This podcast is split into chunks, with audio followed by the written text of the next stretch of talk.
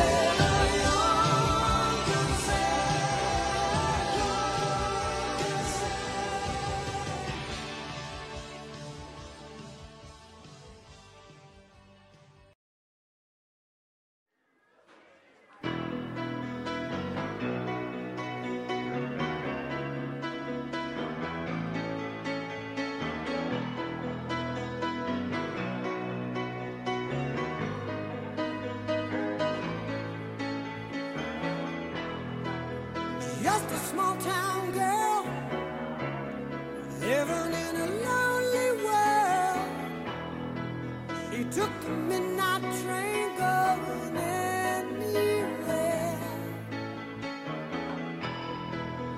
Just a city boy, born and raised in South Detroit. He took the midnight train going anywhere.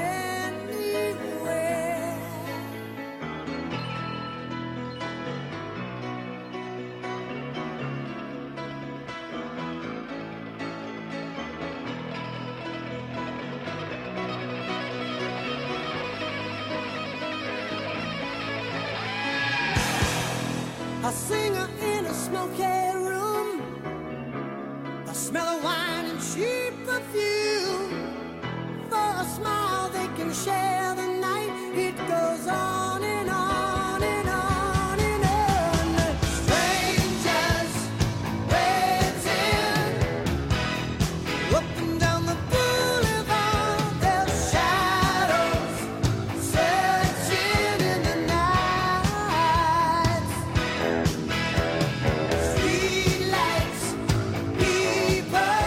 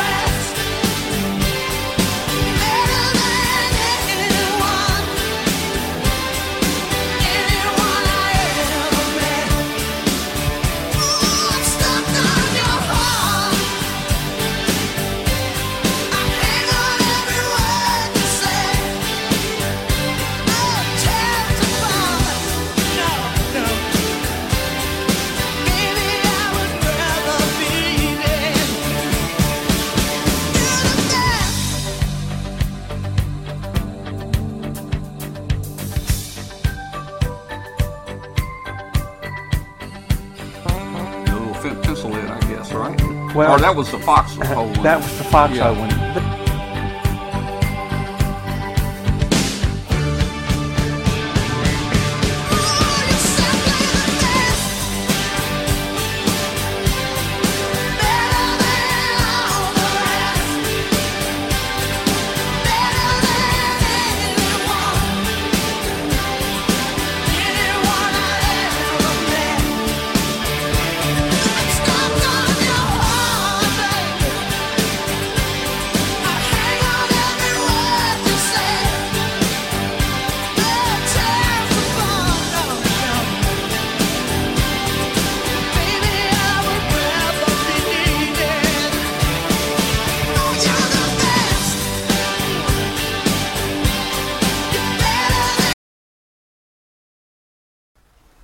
Good evening to everyone out there uh, listening on the airways and also that's uh, watching on w five k u b dot com out on the internet.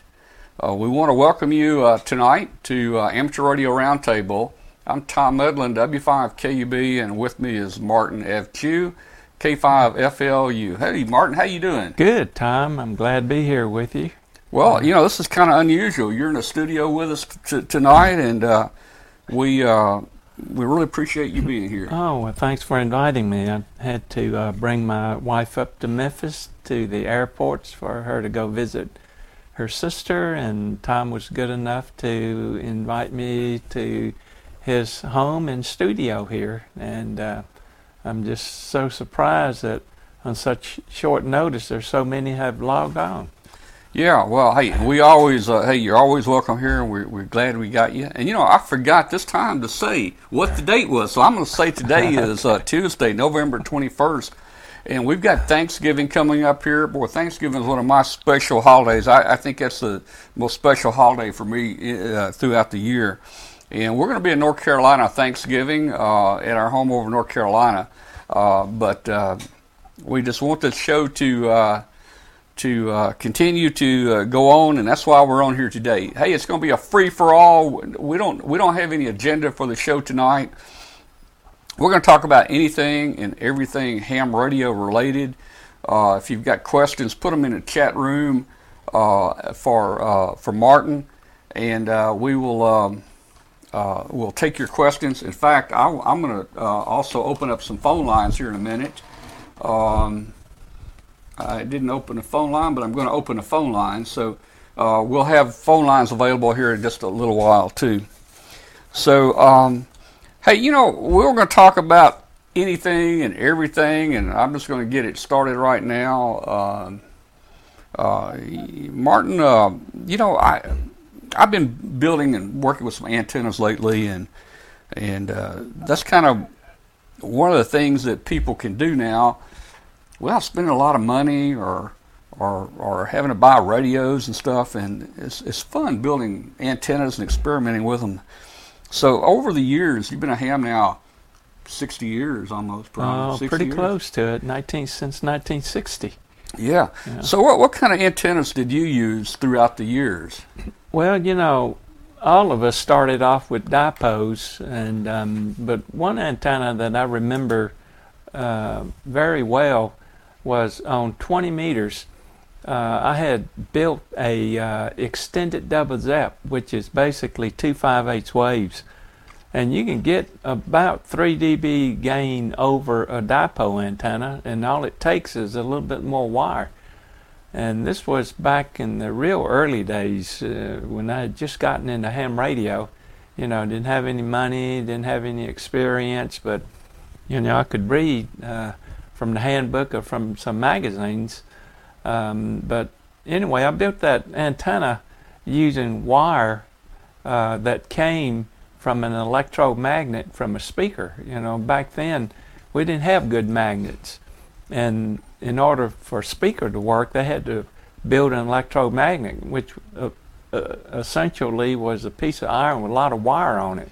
So these old radios that were built back in the thirties that I got from my radio t- TV repairman friend, I could unwind that wire and use it for an antenna. That was soft copper wire, so after a while it would sag and break. But making this antenna, a normal dipole antenna, is about 36, feet or so long, thirty-three to thirty-six feet long. And the extended double zip uh, was about ninety feet long. And um, I, I ran uh, T V twin lead, three hundred ohm twin lead, lead to it, and brought it down to a home-built single band antenna tuner that was tuned using a flashlight light bulb. Uh, connected to that flashlight light bulb was a coil of wire, maybe two or three turns, that you held close to the uh, coil in the antenna tuner. You tuned it for maximum brightness.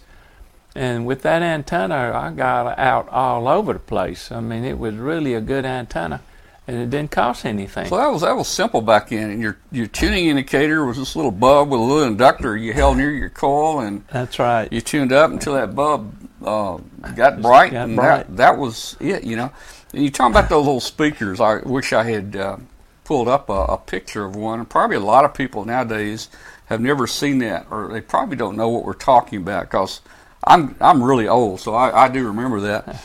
But, you know, back then, uh, these, these old Zeniths and different radios, boy, they had these speakers, you know, about this big around in there. And they had a, like Martin was saying, they had a big coil on the center where the magnet normally is. They had a big coil there and a piece of iron. And uh, that's what gave the speaker the magnetic uh, uh, properties to, to work. And uh, that coil also used to uh, have a second function as the choke coil in the power supply. But uh, yeah, I used to tear transformers up and, and coils like that to get wire mm-hmm. out of. And uh, yeah, yeah, really. I, growing up, I was, I don't think I ever ever had a shortage of wire. Yeah, no, we had plenty of wire. And you know, like you were saying earlier, you know, if that speaker went bad, what in later days what they usually did was to replace the speaker with a permanent magnet, but but left the coil there because it was part of the power supply for right. filtering. Yeah. Yeah. Well, boy, I miss those little radios. I, I had an old Zenith, boy. Zenith, you know, with the round dial. It had the, the, the I-tube in it, uh, A M, shortwave. They, they didn't know what F M was uh, then. Well, you know, you know. I, and I remember we had an old Philco radio, and uh, you had to have an antenna on it, so you would sit there in front of it. You would put, you would hold the antenna, and you were the antenna. Oh yeah, yeah. Sit there and listen to programs like the Long Ranger and and uh, Hop Along Cassidy. I mean, it was like watching television. You you just sat in front of it and listen to the programs. Oh yeah. yeah. Well, that was uh, that was the excitement back then. Everybody would yeah. get around the. around the radio. And you know, yeah. I, I, I saw an article the other day I was reading about. Back then, people had rather give away their refrigerator or, or some other household thing and keep the radio, yeah. because that was a central uh, focal point, you know, of the house here. So, you know, hey, uh, that's, that's cool, uh, building antennas, and uh, again, that's fun. Well, you know, what about operating, Martin? Uh, how much operating did you do? Uh, Are you active now on the ham bands much, or well, tell us about that? All that much, but I do get on, uh, get on C W uh, on forty, twenty meters, and uh, I was fairly active mobile um, because I was uh, driving between Starkville, Mississippi, and Atlanta to, to see our uh, two grandkids. I've got a three-year-old granddaughter and a seven-month-old grandson, and it's about a five-hour drive, mm-hmm. and mm-hmm. and I can use my mobile and just, you know, pass the time away and have a good time talking to people on twenty and forty meters. What what kind of radio you run mobile? Well, you know, I've got lots of radio. This was a radio I bought off of um, uh, eBay, and I was using a T S fifty. It's a really yeah, old okay. radio. Yeah, yeah. T S fifty. But it's really simple to use, and this is great for mobile. You only have to push a button or two, and you don't have to go through a bunch of menus. Well, yeah. Yeah. Radios have become really complicated. Uh, you know, I think I'm just getting too old and too tired to try to work all the menus and stuff on them. Yeah. Well, especially driving. It makes it pretty yeah. hard. You know, back in the day when you just had knobs to turn buttons to push, yeah. it, it was a lot simpler, wasn't it? Well, you know? Just like the new cars now. You know, the old cars, you push a button and it did one thing. Now you have to go through a menu just to turn something on. Yeah, uh, I, I know what you were talking about there. But usually when I operate at home, it's usually on C W. Uh, once in a while I will get on sideband, but not very often. Uh, um, well, you know, we were talking a little about antennas, and now we get mobile. But let me jump back to antennas. Uh, Martin, you know, uh, some of us are experimenting, and we're building our own cobweb. And that's a, a neat little antenna. And uh, if you've been following us on Facebook, guys, you see that we're uh, – I've got the, the matching, uh, I guess, uh, circuit. It's uh, two toroids and some coax that uh, supposed to give us a twelve and a half to fifty ohm match. So that'll be going in next, and we'll be reporting on that on the show. And um, you know, Martin, I was looking at this. This is that little R G three sixteen coax, and I looked the specs up on this. I can't believe it. The specs say at ten megahertz, this stuff is good for two thousand. It's it's good for eighteen hundred watts. Well. It's silver plated and some kind of Teflon, and yeah, you know, I think that's the key to it. It's a Teflon. And, and, yeah, and then you know, uh, up as high as thirty megahertz, it's good for just a little under a kilowatt. So, wow. th- th- I that's just hard for me to believe that it's a, you know. Mm-hmm. Now they make it. What is it? R G one seventy-four. one seventy-four. Yeah. It's about the same size, mm-hmm. but he, you know, in the plans he he specifies not to use more than one hundred watts on that. Mm-hmm. If mm-hmm. you want high power, to use the R G two thirteen. Now, again, that looks awful small to me, but I guess the Teflon's the key. Well, it is the key for for the uh, uh, power handling of coax. But let me mention why you want to use this transformer. You know, a cobweb is really a full-size dipole that's bent into a square. And anytime you reduce the overall length of it, the impedance drops. And in this case, it goes from fifty ohms down to about twelve and a half ohms. So you have to get it back up to fifty ohms, and that's why Tom has that transformer in it. Well, we're going to see uh, how this works now. Martin, tell us, how can I test this with one of the antenna analyzers? If I want to see if this gives me a, that true four to one, what what can I do? You know, I got a twelve and a half ohm side, and I got a fifty ohm side. Okay. Well, on a twelve and a half ohm side, just connect the twelve and a half ohm resistor there, and then connect on the fifty ohm side uh, the S W R analyzer, and if it's one to one, you know that twelve and a half ohm has been transformed up to fifty ohms, and you can also sweep it across a wide frequency range and see where it stays. Okay. S W R one I hadn't, I hadn't thought about that, but that should give me an indication for, mm-hmm. for how how wide how uh, broadband this is. Of mm-hmm. course, the, the the plan here is to get this down to twenty meters at least, right? Uh, to oh, down yeah. to fourteen yeah. megahertz and up to about thirty. Oh yeah, you, you so we'll be, we'll see how that goes. It should easily cover twenty uh, uh, meters up through ten meters. So.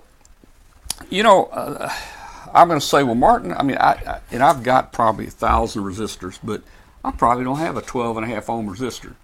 So well, why can't I take a, a pot, uh, or maybe a, a ten-turn pot or something? I guess I probably should use a carbon resistor, not a wire wound, right? Uh, yeah, yeah. So could, couldn't I take resistor. couldn't I take a, a a pot and just uh, uh, set it with the with the Uh, ohm meter for twelve and a half ohms? You can. And connect that across there. You can. The only thing you have to watch for is uh, if the pot it has too much capacitance or too much inductance. Mm. And you can also take four fifty ohm well, resistors yeah. and put them in parallel and get twelve and a half ohms. I, yeah. I could, yeah. That, that's, and you know, uh, and, and on a, a previous show, you talked about when you were building stuff back as a kid and you didn't have a a resistor, how you would take a file, like a triangle-shaped file, I yeah. guess, and yeah. you would cut through that resistor yeah, that and worked, change it. That worked really good. Those were back in the days of carbon composition resistors, and you could, like Tom is saying, just take a file and just file down the middle of it and increase that resistance to whatever you want. And, you know, I used to put an ohm meter across the resistor mm-hmm. and just kept filing it until I got exactly the value that I wanted. Well, you know, in, in my days of building, and so I never really thought about that, or I never did that. Uh, I, I always found uh, a combination of, transist- of of resistors that, of course, would put me uh, near that value. And, you know, uh, Martin, I, even today in building things, I've noticed thing, things have such a wide tolerance today. If you build little circuits, you know, if it calls for, you know, a, you know, a, a two hundred seventy ohm resistor, I bet you could put a three fifty in there or a one fifty in there, and the circuit would probably still work. Yeah, yeah, probably would. So it's a, but it, that that's a, a kind of an interesting point where you would actually modify the resistor by, oh, by yeah. filing into it and and changing the uh, resistance there. Well, the other thing we did like that was uh, diceramic capacitors. You know, you could take one like a point oh one and break it in half, and you would have point oh oh five uh, microfarad capacitor. Uh huh. Now I never did capacitors like that, uh, but uh, yeah, I, I yeah I understand it. That's uh, that's cool. Yeah. I'm gonna put the phone number up there. We'll just go ahead and put the phone number up. If anybody does want to call, phone number is is on the screen there, and we'll take some calls here. Looks like K O six P S just joined us. Uh, I don't know if he's in, uh, you know, you can't tell nowadays where six is. He might be uh, in, in Memphis. You know, you just can't yeah. tell. No, back in the old days, you know, whatever call district we're in, uh, your call um, could, you know, you could tell where he, where he was, where he was, but no more. And, and and back then, too, I mean, back in early years, I don't know what year they changed it. If you moved from one region to the other, you had to change your call, yep. I think, to that region. And you don't do that anymore. So no. you just you keep your call and uh, you, you move anywhere. Well, hey, guys, if anybody wants to call us, nine oh one, two eight six, one one one six, and uh, we'll be glad to uh, let you in here if you've got a question or just want to talk about ham radio. We like talking about the old-time stuff, man, you know. We like talking about forty years ago, fifty years ago. Yeah. Um, it was a lot different back then. Um, oh, it's, it's pretty incredible what radios can do nowadays. It's incredible that we were able to make contacts back then, uh, to tell you the truth, you know. You know, one thing I want to do is my original receiver that I had, I must have been in the seventh grade, eighth grade, was a uh, Nightkit Space Spanner regenerative receiver, and I still have it, and I want to uh, and I tried back then to make contacts using that, but I never could make contacts because when I went from transmit to receive, the frequency would change and you couldn't hear the guy anymore. But I want to put that thing back on the air and and use some low power and see if I can make a contact with a regenerative receiver. Well, they used to do it many years ago. Who's on yeah. the phone? Hey, Tom. This is Bill, W Z one L. Hey, Bill. Hey, Bill. How I you doing, man? I have a question from uh, Martin. Uh, this uh, all-band eighty to ten meter end-fed half-wave antenna that you sell there. Um, I have a question in regards to the grounding of that. Uh, my shack is located on the second floor of my home. And um, I, I realized that, you know, the, the closer to the uh, the ground uh, your station is, uh, the, the better uh, grounding potential you have. Um, would I have to put more than one ground rod for that, or would I just uh, uh, use a single one? Well, I think you would be fine with uh, not much of a ground at all. Those What's are, that antenna? Uh, that's what a half-wave that? end-fed. And because it's a half-wave end-fed, what that means is the impedance, the impedance feed point is a really high impedance. So it doesn't take much of a ground uh, for that antenna to work. And you're right, it covers all those frequencies just from feeding it from the end. So, so, so it sounds okay. like you don't you don't have to have just a great ground system for that antenna. It, it should probably still work. Uh huh. Well, I was I was just curious, you know, if if I was going to run into problems, and uh, um, you see, I, I see that it's uh, one hundred thirty-two feet. Um, I could probably get one leg up to the top of a tree, and then you know, the the other one would uh, kind of uh, uh, go off at a forty-five degree angle from it. So, I mean, you know, I, I was just curious. Uh, yeah. Well, this is a single what, wire, right? This yeah. is a, a end fed. Right. You're it's talking about bending. I think he's talking about bending yeah. it when it for legs. Yeah, you can do that. Yeah. Just drape it over a tree limb, and uh, but yeah, it's only one end that you feed. Yeah, so it, it should work okay, uh, Bill. Hey, looks like we've got. All right, hey, I thank I thank you for taking the call, and uh, uh, I hope more people call in. Yeah, well, yeah. thanks, Bill. You're, you're welcome. Looks like we've got... Uh, nice e- to see you again there, Martin, and uh, take care. Okay, thanks for calling, Bill. We've got, uh, we've got a... looks like Spain has joined us. I think it's... Well, it may not yeah. be. E A three H S O. Yeah. It's somewhere near Spain. I think so. Uh, has joined us. Uh, we'll say uh, hello to you. Uh, do you know any Spanish? No, I haven't um, hard enough time talking redneck English. Well, you know, but we're both from the South. We can understand each other here, you know. So, uh, uh, ¿Cómo está usted? Uh, I'll, I'll start it off with a little Spanish there. All right, that's to uh, E A three H S O. Uh, you're uh, watching uh, uh, uh, Amateur Radio Roundtable. And we're coming to you from Collierville, Tennessee tonight. And we've got Martin F Q. Uh, the founder and president of M F J with us tonight. If you got any questions, uh, uh, send them in the chat room or call the phone number. Okay, he's in yeah. Barcelona. Yeah, I see that. That's that's good. You Barcelona. Know what, one of our engineers is from Spain. I think okay. he's from Barcelona, maybe Madrid. I can't remember now. All right. Hey, look wow. here. We've got an extra last oh, week. Wow. That's uh, K G five T L T Jim. Got his extra last week. That's uh, great. Ah, great. Yeah. You know, Martin, we started with our general license. We had the whole band, didn't we? Uh, well, we did, but... Um, in the seventies, they started taking it away, uh, yeah, parts of it. Uh, that's right, that's right. Well, actually, when, when I started, it I was a novice. Okay, yeah. So we were limited. Oh, yeah, well, we were limited here, yeah. yeah. But, I mean, once we got that general, we had all the privileges and, and all the hand bands. Well, you know, they had something that was... the predecessor of the V E, which was uh, called the conditional class, which mm-hmm. was a general class, but it was given by some volunteer hands right. back then. And I think, what, wasn't the requirements you had to be like one hundred fifty miles or something away right. from a testing place? Yeah, that's right. You couldn't, you know, it was a problem getting to the F C C office, so if you were far enough, you could get the conditional class, which is yeah. what I did. We had to go to New Orleans from uh, Hollandale, Mississippi, and that was real hardship. Yeah. John's saying, thank you, Martin, for adding the thirty and forty uh, meter add-on kit to the Cobweb uh, and making the parts individually ordered there. We got Santa Rosa, California ordered us, uh, uh, joined us.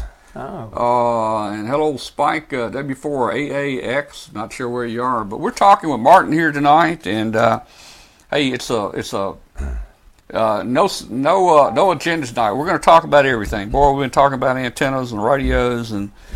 Let, let me mention yeah. one thing. You know, uh, I guess it's John, K C seven D R I. Uh-huh. Yeah. Um, but, you know, any, any of the parts, if you want to build your own cobweb antenna, they're available for, from us. The uh, fiberglass tubing, the transformer, the wire. Uh, the insulators, any of those you can order from us uh, individually. Um, and I also want to mention that uh, we're going to build a cobweb antenna that's much stronger, uh, that will include the thirty and forty meter band as part of the antenna.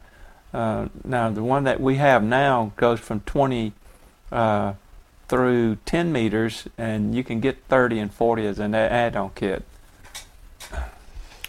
Well, once I get mine working, I'm going to think about extending it and putting that forty on here, but that's going to make it a little bit larger. It's going to make it a pretty good bit larger. Yeah. um, but we're also going to bring out a two-element hex beam that will cover twenty through six meters, and then Uh, based on the frame of the thir- the uh, cobweb that includes thirty and forty meters, we're going to bring out a hex beam f- with three elements.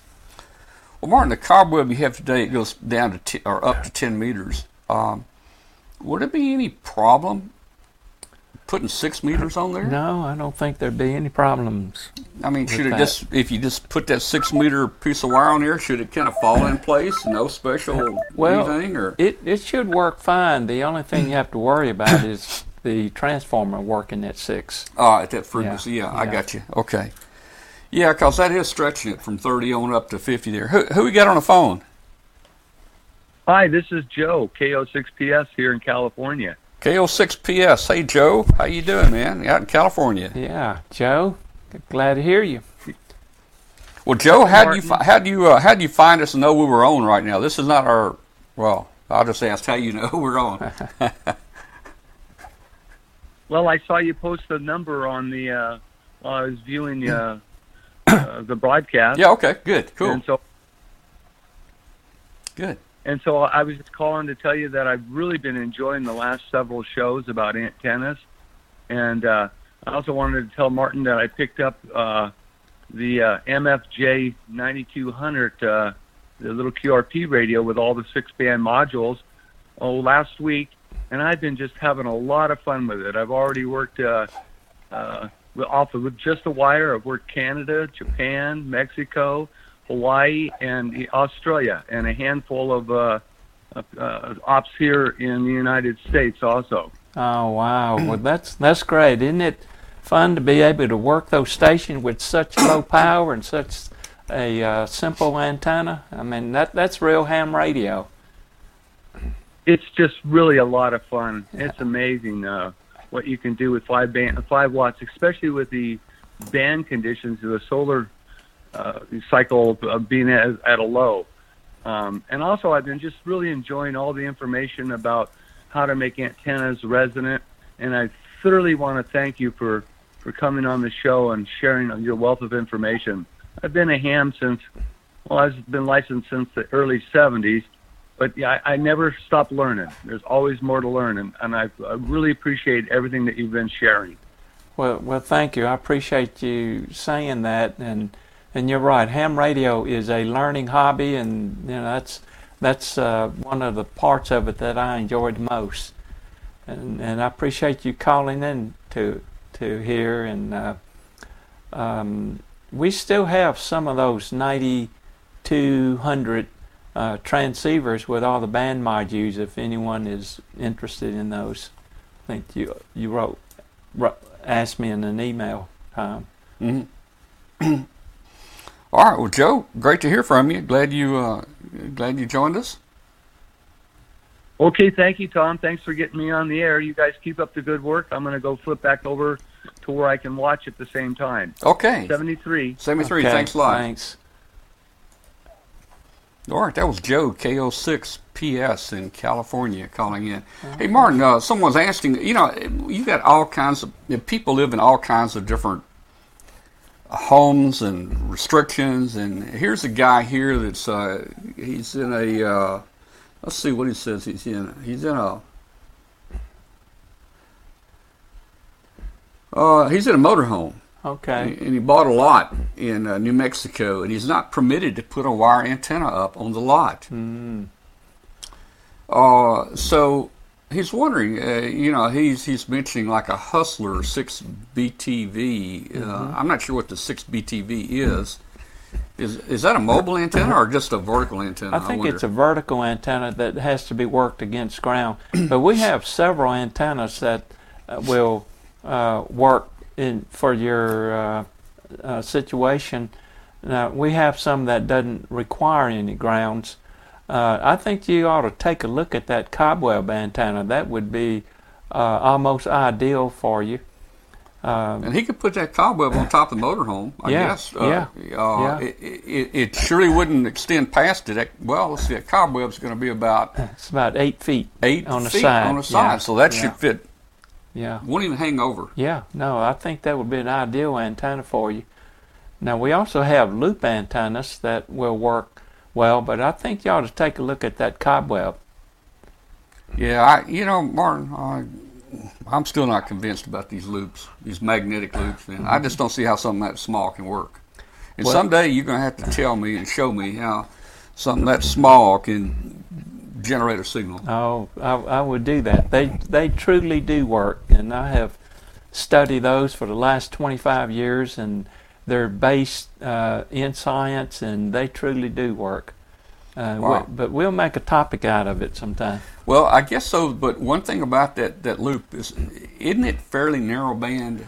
Well, uh, once you tune it, and if you don't retune it, it's narrow, but it's actually a very broadband antenna in that you can tune it okay. throughout. In, in fact, the one that we have covers ten through thirty megahertz continuously.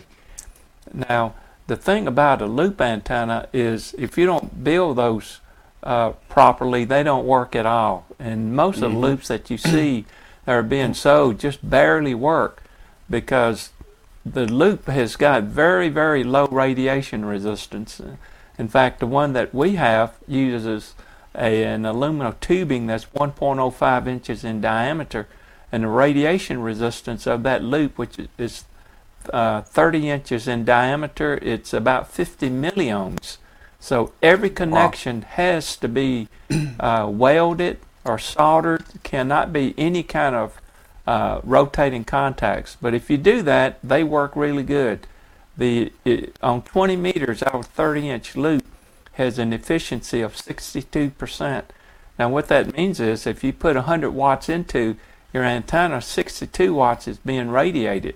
Now that's less than a half an S unit difference on the receive side. You can't tell the difference between that and the full-size dipole, which is about a ninety-eight percent efficient, but a full-size dipole would be about thirty-three feet compared to thirty inches for the loop.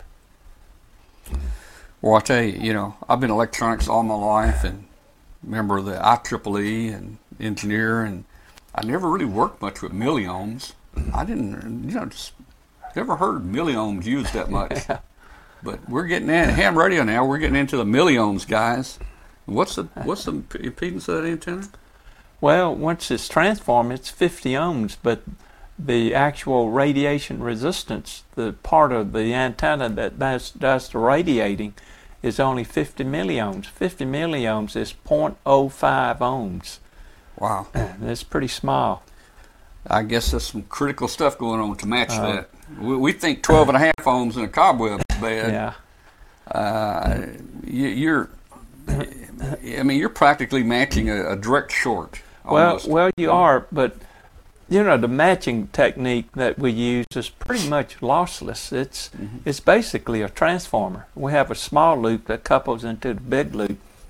So the losses isn't in the matching network. It's in the actual uh, resistance of the components. Yeah. The loss resistance of the components. Yeah. Our friend in Barcelona there says he he's a happy user of the uh, your uh, M F J uh, noise canceller. Oh, wow. It okay. solved his electrical Q R M on seventeen and fifteen. So Well, well, that's great. I appreciate you using it. Let me just talk about that for a minute. You know, the um, noise canceller, canceller that we have, what it does is it uses your receive, your actual uh, antenna, your transmit and receive antenna, and then there's another smaller antenna that you use to pick up the noise that's causing you problems. And uh, what we do is to combine those two signals together at R F level and then adjust the amplitude and the phase of the noise signal until just the noise gets canceled out. And it, it really does work, and it works very well. Well, that's great. You know, I, I know some people have really, really hard problems with, with um, noise. They just can't operate with it, and it sounds like uh, our friend in Barcelona is uh, by this device has made two of his bands operational here, so that's that's uh, great. Yeah, no, it's it's great if you have a noise source and uh, th- th- it tunes it out. I see a comment here about um, most loops are being uh, for receive only. Um, well, um, it's. Much easier to make a loop for receive. If you make a loop for transmit, it's much, much more difficult to make it work properly, and that's because of the low radiation resistance. I mean, every connection has to be welded or soldered. There cannot be any rotating contacts like on a capacitor.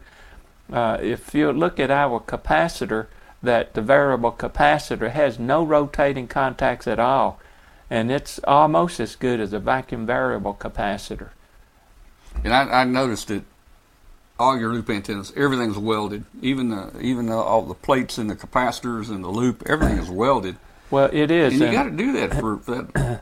It is. Every everything is welded, and we're the only one that builds a loop like that. Uh, and we weld every connection. Well, that's uh, that's cool. Let's see. You know, Martin, uh, as you go down lower in frequency, seems like you pick up a lot more noise. What do you think about this new six hundred thirty meter band? Well, you know, we've we've got a new band coming out now, and I bet. I mean, you guys have any products for six hundred thirty meters now? Well, yeah, uh, uh, we're going to add those bands to our antenna analyzer, and uh, we've gotten some comments about the Maritime A L S five hundred. Uh, they're using those on the new six hundred thirty meter bands. Oh yeah, well you know, uh, the antenna analyzer would be very important on this band because your ground losses and mm-hmm. all that stuff and. Uh, uh, our friend John uh, Langridge, who had an experimental license for this band, you know, he had to, to give the F C C a lot of information about ground loss, impedance, and different things. And and um, I think they uh, were using some equipment, maybe even one of the M F J analyzers that they had modded. They put mm-hmm. a mod in to make it go down to that frequency. Mm-hmm. So I think it's really important if we're going to start working these bands that people have equipment that will see that, and mm-hmm. you, it shouldn't be too hard for you to bring those analyzers down. No, it right? it isn't. You know, the uh, uh, M F J two fifty-nine and two sixty-nine has got two uh, band switches on it, and both of them are six position, and we're only using four positions um, on one of the band switches, so we can very easily add that to it. In fact, if you have one, you can add it onto it yourself. Mm, that's good. Yeah. Well, um, you know, there are a few little kits out to get you on six hundred thirty meters now, or a transmitter. I think for probably under a couple hundred bucks, you might can get some type of transmitter. I, I'm, I'm not sure what it is. Uh, some of the uh, some of the ham radios will tune down. Mm-hmm. That you know your your transceivers. Will tune down to the four hundred seventy kilohertz. Mm-hmm. Not sure how good the receiver uh, is, but uh, well, you know, the big problem is going to be the antenna. Yeah, uh, that's. Um, but you know, that's down just below the broadcast band, and there's been lots of experience in those frequency ranges. But it, it's going to be a pretty exciting band for the, for us as hams. Well, we've already seen people talking from California to um, to Hawaii on that band. That's pretty incredible. Yeah, and you know, that's the four hundred seventy-two kilohertz band, but the twenty-two hundred is also approved now, one hundred thirty-seven kilohertz. That's getting yeah. on down there. Yeah, it is getting on down. That's going to that's going to be a real challenge, but that's what ham radio is about. It's about being challenged.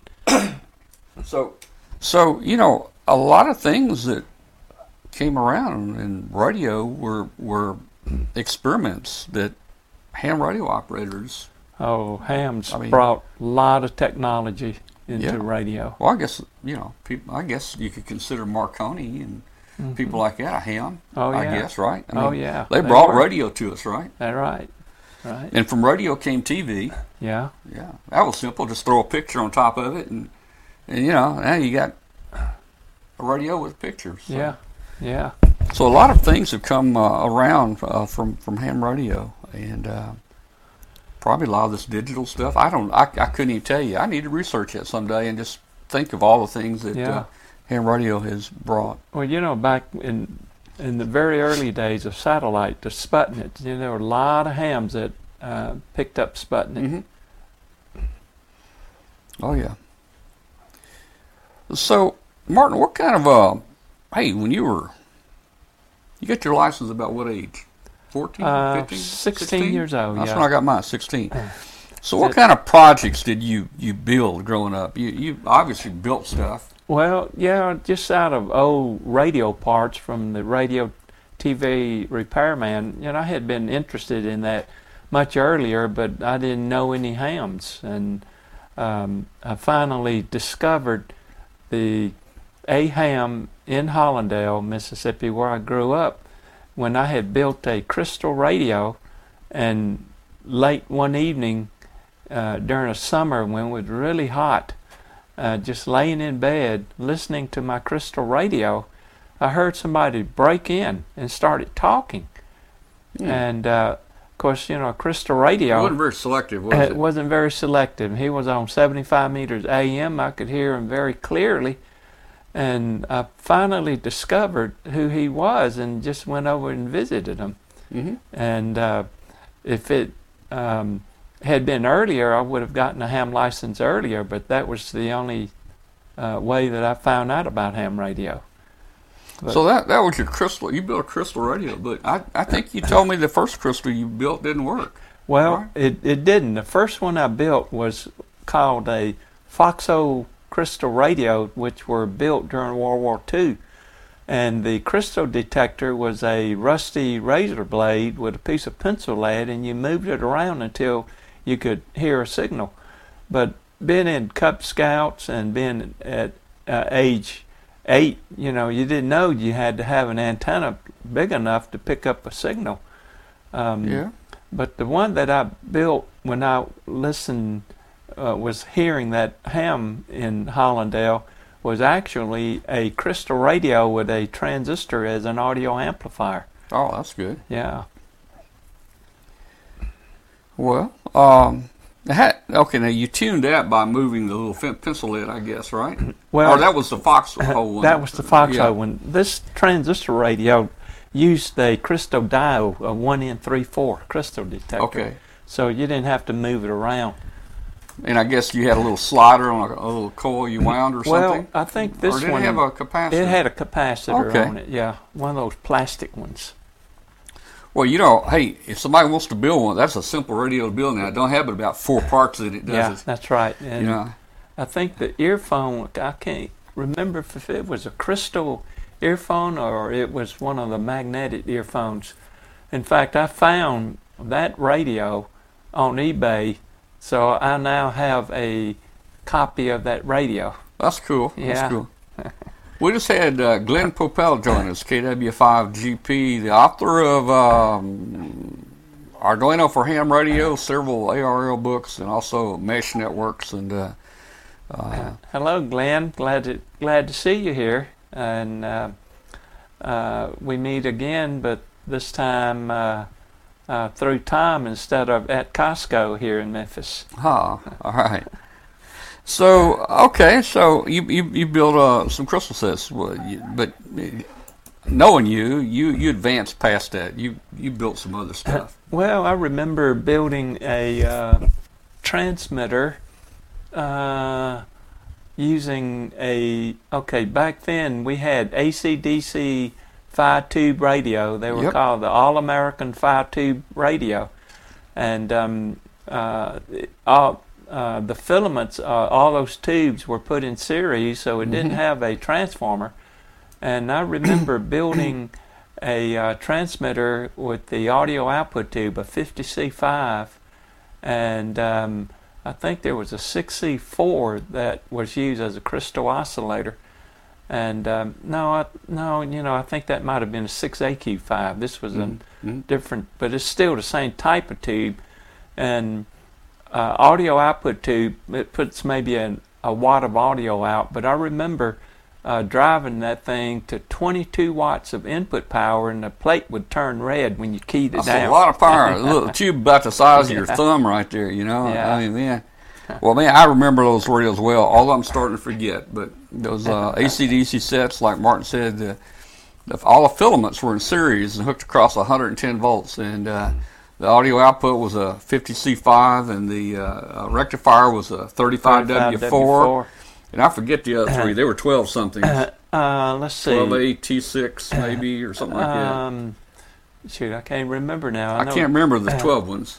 Well, there was a uh, mixer oscillator, uh-huh. um, six B E six, twelve B E six, twelve B E six, and, I guess, twelve B A six. Yeah. So guys, I F tube. Yeah. So guys, if you if you take those five tubes, the, the and and the first number on the tube there designated the filament voltage. fifty C five, that's fifty volts. thirty-five W four, that's thirty-five volts. So you start adding all those up: fifty, thirty-five, twelve, twelve, and twelve. And I think that came out somewhere around one hundred ten or one hundred fifteen volts. And and uh, you just, man, no transformer. You just put one hundred fifteen volts across there. And, you know, hey, one tube go out, all tubes go out, yeah. you know. So and you had to be careful on how you plugged it into the wall.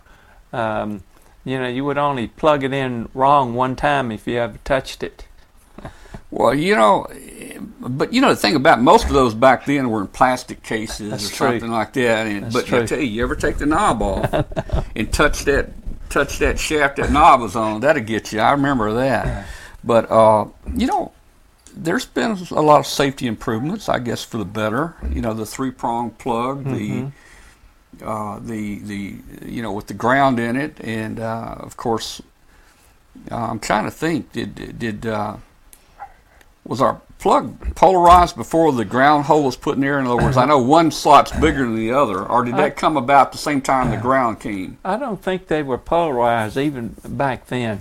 Well, no, back then, because you could put that plug in either yeah, way. Yeah. And and yeah. as Martin was saying, if you stick that plug in, turn it over the wrong way, that chassis has one hundred ten volts on it, and uh, that was uh, uh, pretty pretty uh, bad to, to get your hand on that and against something else. Well, and know, I've made sparks before, you know, just oh, you know, plug oh, stuff yeah, in. And, yeah.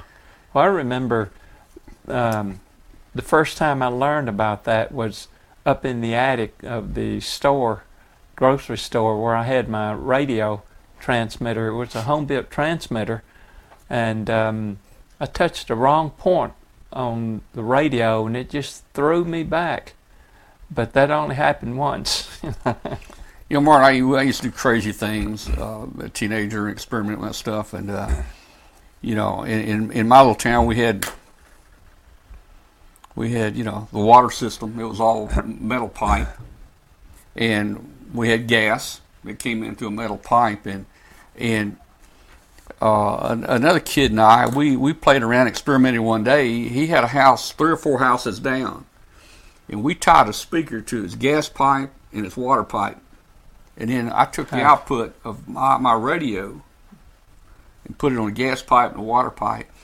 And even though both of them are grounded, he could actually hear the music coming out down his house. So we were communicating through gas and water pipes. Huh. Isn't that something? Oh, man. Now, there was even a uh, little hack back many years ago with those radios, and I don't remember. I think you can look it up on the internet today, but you could actually make some wiring changes in one of those five G radios and actually turn it into a transmitter, into an A M transmitter. Well, I missed that. Say that again. There was a there was a little hack that uh, was back then where you could take uh, one of those A C D C radios and make a couple of wiring changes and make it into a broadcast transmitter, mm-hmm, and we mm-hmm. put our own radio station on, you know, using that. Mm-hmm. Ah, so, but you've got up to, you you must have got up to bigger and better things, uh, uh-huh. bigger transmitters. Now, transmitters were easy to build back yeah. then, much easier than yeah. a, than a receiver, you know. Um, well, I, I I built several things. Um, you know, this was. Um, Uh, you know, we had work in the store a lot, you know, didn't have a lot of time. Yeah. Well, Glenn Popel mentions there, polar, polarized doesn't always matter. He, he had a house built and he had the wires reversed uh, in his house. So that would be bad, you know. You need to get an inspector to check that, or buy you one of those little uh, plugs you stick in that, you know, mm-hmm. test the wiring there. Uh... You know, back back then, we were, a lot of stuff we got was old military mm-hmm. junk, but it was good for parts. Oh, it was. You know, that that wasn't very long after World War Two, and the market was flooded. Um, there used to be a company, I forgot, I think they were in Kansas City, called B A, Bernstein Appleby. They sold mm-hmm. lots of uh, war, war, uh, World War War Two. Two. yeah. surplus equipment, and you could buy the twelve volt equivalent of the eight oh seven tube for like twenty-five cents a piece. And, uh, you know, there were a lot of transmitters based on the uh, eight oh sevens. Yeah. The eight oh seven was a, was that a six volt tube? Um, the sixteen twenty-five was, was a... the twelve volt version. twelve volt, yeah. I, I think that's right. Yeah. And, uh, you know, the uh, the eight oh seven? Yeah, the eight oh seven tube mm-hmm. was very popular back then. In fact... Uh, Ham started calling beer yeah. uh, uh, yeah. eight oh seven, yeah, right? That's right. Give me an eight oh seven. Uh, beer became the uh, the term for an eight oh seven back then. Um, well, I built a few things with uh, some eight oh sevens or sixteen twenty-fives, but uh, I, I kind of got more into the sixty-one forty-six tubes, mm-hmm. you know, and, and uh, that's kind of where I built some of my transmitters uh, back then. Uh, they probably ran a little bit more power, had a little bit more plate dissipation, I guess. Um, so, Martin, you've been a ham a long time like me. Um, and we were talking earlier, things like D X C C and worked all states. You know, I never, I don't have a single certificate. I've been a ham fifty-four years. I don't have a worked all state certificate. I don't have D X C C, although I probably have worked all those countries. What mm-hmm. about you? Well, I'm the same way. My interest was more in uh, the equipment and just playing with antennas uh, rather than operating. Um, you know, I, I like the operating part of it, but that wasn't my main interest. So just like you, I don't have any certificates either. Yeah, well, I work them, and I get satisfaction yeah. from, you know, putting them in a log and... Yeah. Uh, uh, just never did uh, send it off and, and get the uh, and get any of the certificates there. Okay, uh, let's see. We'll probably close this down in just a minute here. Um, let's see if we got any more questions uh, from the chat room there or the phone if you want to call in. nine oh one, two eight six, one one one six. And uh, we're talking with uh, Martin Jew today and about everything. The old days, antennas, tubes, everything. So, um, let me see. Now, Martin, you uh, you're gonna have to join our Facebook group. I'm gonna get you signed up on that. Okay. You're not you're not doing a lot of Facebook stuff, but uh, we really appreciate you coming on a show like this, being part of our show, and and uh, helping to to uh, answer questions. Hey, hey, you know, one of the things I, I, I had on my notes I, I forgot to mention, uh, I was looking at a video the other day. Uh, this L D M O S, L D M O S transistors are coming out now. High power transistors. One transistor can run uh, one and a half kilowatts or more. And I was I was seeing a demo, a demonstration of that uh, L D M O S transistor. And they would tune up, and they would take the, the dummy load off and, and put full power into nothing. It was open. And then the guy took a screwdriver, and he was shorting out the, uh, the, the coax connector. And, boy, it was making some sparks there. And it never, ever blew that transistor. And I hear you guys are working on something that that yeah. will take is similar to that. I mean, and we're talking about S W Rs of sixty-five to one. Yeah, yeah. No, we, we do. We have... Uh an amplifier that's been in use for, I don't know, last five or six months for two meters that uses the new version of that L D M O S transistor that mm-hmm. was in that video. But we're going to bring out a whole line using those type of transistors, uh, all the way from H F through V H F and U H F. Well, that's one of the things I've always worried about was the solid state. And, you know, me being a tube guy and an old hound, I know a tube could probably handle more issues maybe than a transistor. And, and transistors are getting better. You know, used to. Boy, you could blow a transistor out in, in almost, you know, easy. Mm-hmm. Oh, I, re- I remember the, when I was a kid buying these transistors. The first one that was a, widely available t- to hobbyists was the uh, Raytheon C K seven twenty-two. And you you know, you look at those things wrong, they would burn out on you. I mean, they're very, very fragile, but mm-hmm. it's come a long way since then. There were two transistors that were real popular, the G E version, which was the two N one oh seven, and then that and the Raytheon one, which was the first ones. They were rejects. Um, C K seven twenty-two, there's uh, lots of us grew up on those transistors. Oh, yeah. Well, hey, I think we had a pretty good talk. We talked about a little bit of everything. Yeah. I, I enjoyed it, and we had uh, some good questions that came in in the chat room and a couple of callers. Guys, I want to thank everybody out there for uh, tuning in tonight. We've uh, shows just run about an hour. Uh, before before I do get off here, let me uh, let me just take a quick break here.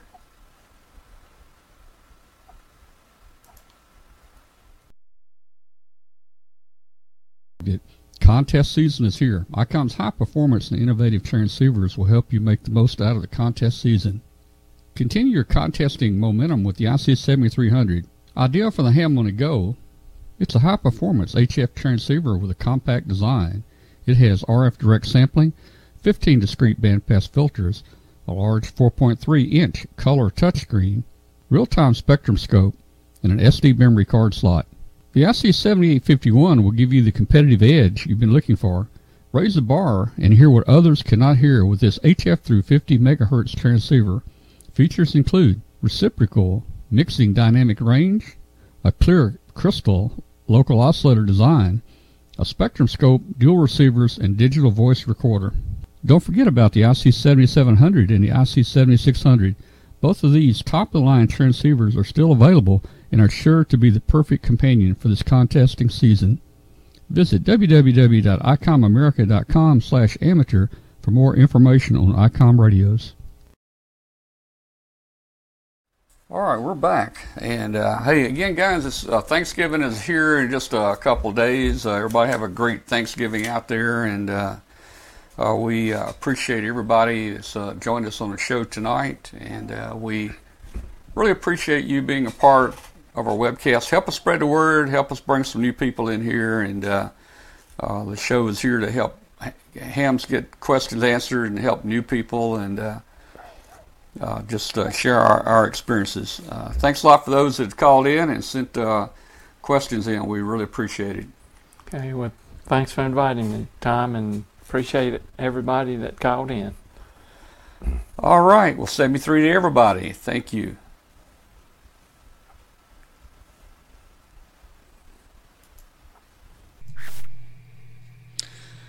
Well, guys, I think we had a great show tonight. Believe it or not, I'm in North Carolina. Kathy and I are at our home in uh, the Smoky Mountains over in western North Carolina in a little little town or a little uh, community called Tuckasegee. If you've never uh, heard of Tuckasegee, look it up. Uh, the uh, the city's about the size of a pinhead uh, on the map there.